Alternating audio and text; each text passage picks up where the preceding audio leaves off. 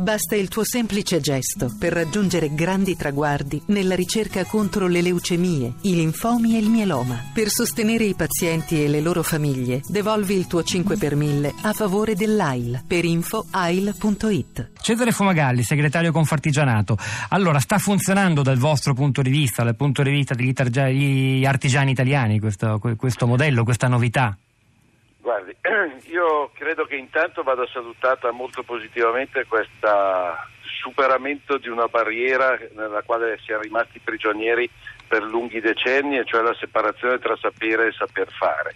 Vedere oggi riconosciuta come obbligatoria una quota di ore eh, ancora poche, diciamo noi, da svolgersi in azienda è sicuramente nella parte positiva.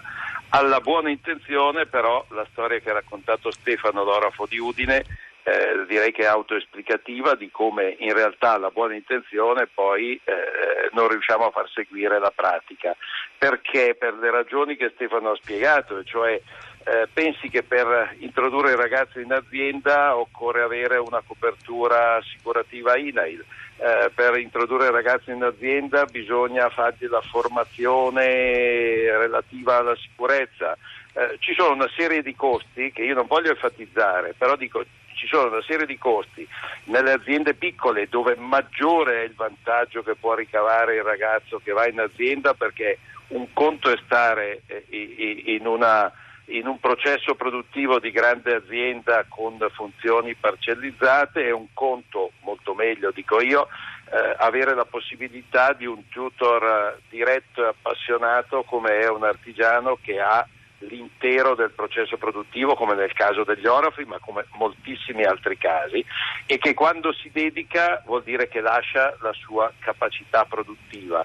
Quindi da questo punto di vista credo che debba essere fatto. Io eh, credo che, che, correttivi dovranno essere apportati intanto prevedendo come avviene eh, la, il riferimento al sistema di formazione duale tedesco, in questo caso è, è obbligatorio, là eh, tutti i costi sono coperti nella parte pubblica della scuola e quello che ci mettono le aziende, ma che poi gli torna anche in termini di ritrovarsi poi eh, giovani eh, con una, un po' di formazione già fatta nel momento in cui entra nel mondo del lavoro, consentirebbe consentirà, voglio essere ottimista, se si faranno queste modifiche queste facilitazioni, di congiungere davvero sapere e saper fare. Noi per troppi anni abbiamo ereditato questa divisione novecentesca assurda che oggi proprio le nuove tecnologie invece stanno ribaltando perché eh, è, è, straordinariamente vero che eh, la nuova generazione di tecnologia ha messo in moto una rivoluzione che, che ha stravolto il paradigma economico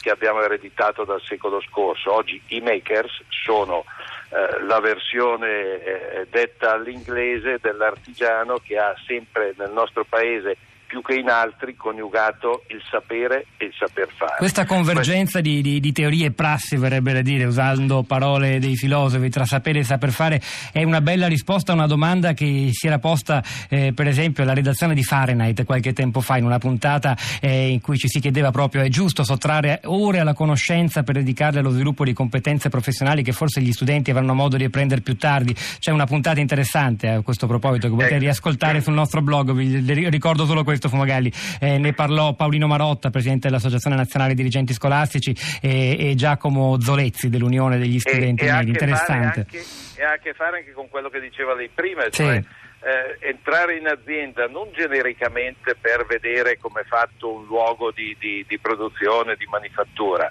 ma per cominciare a distinguere anche in relazione al percorso scolastico.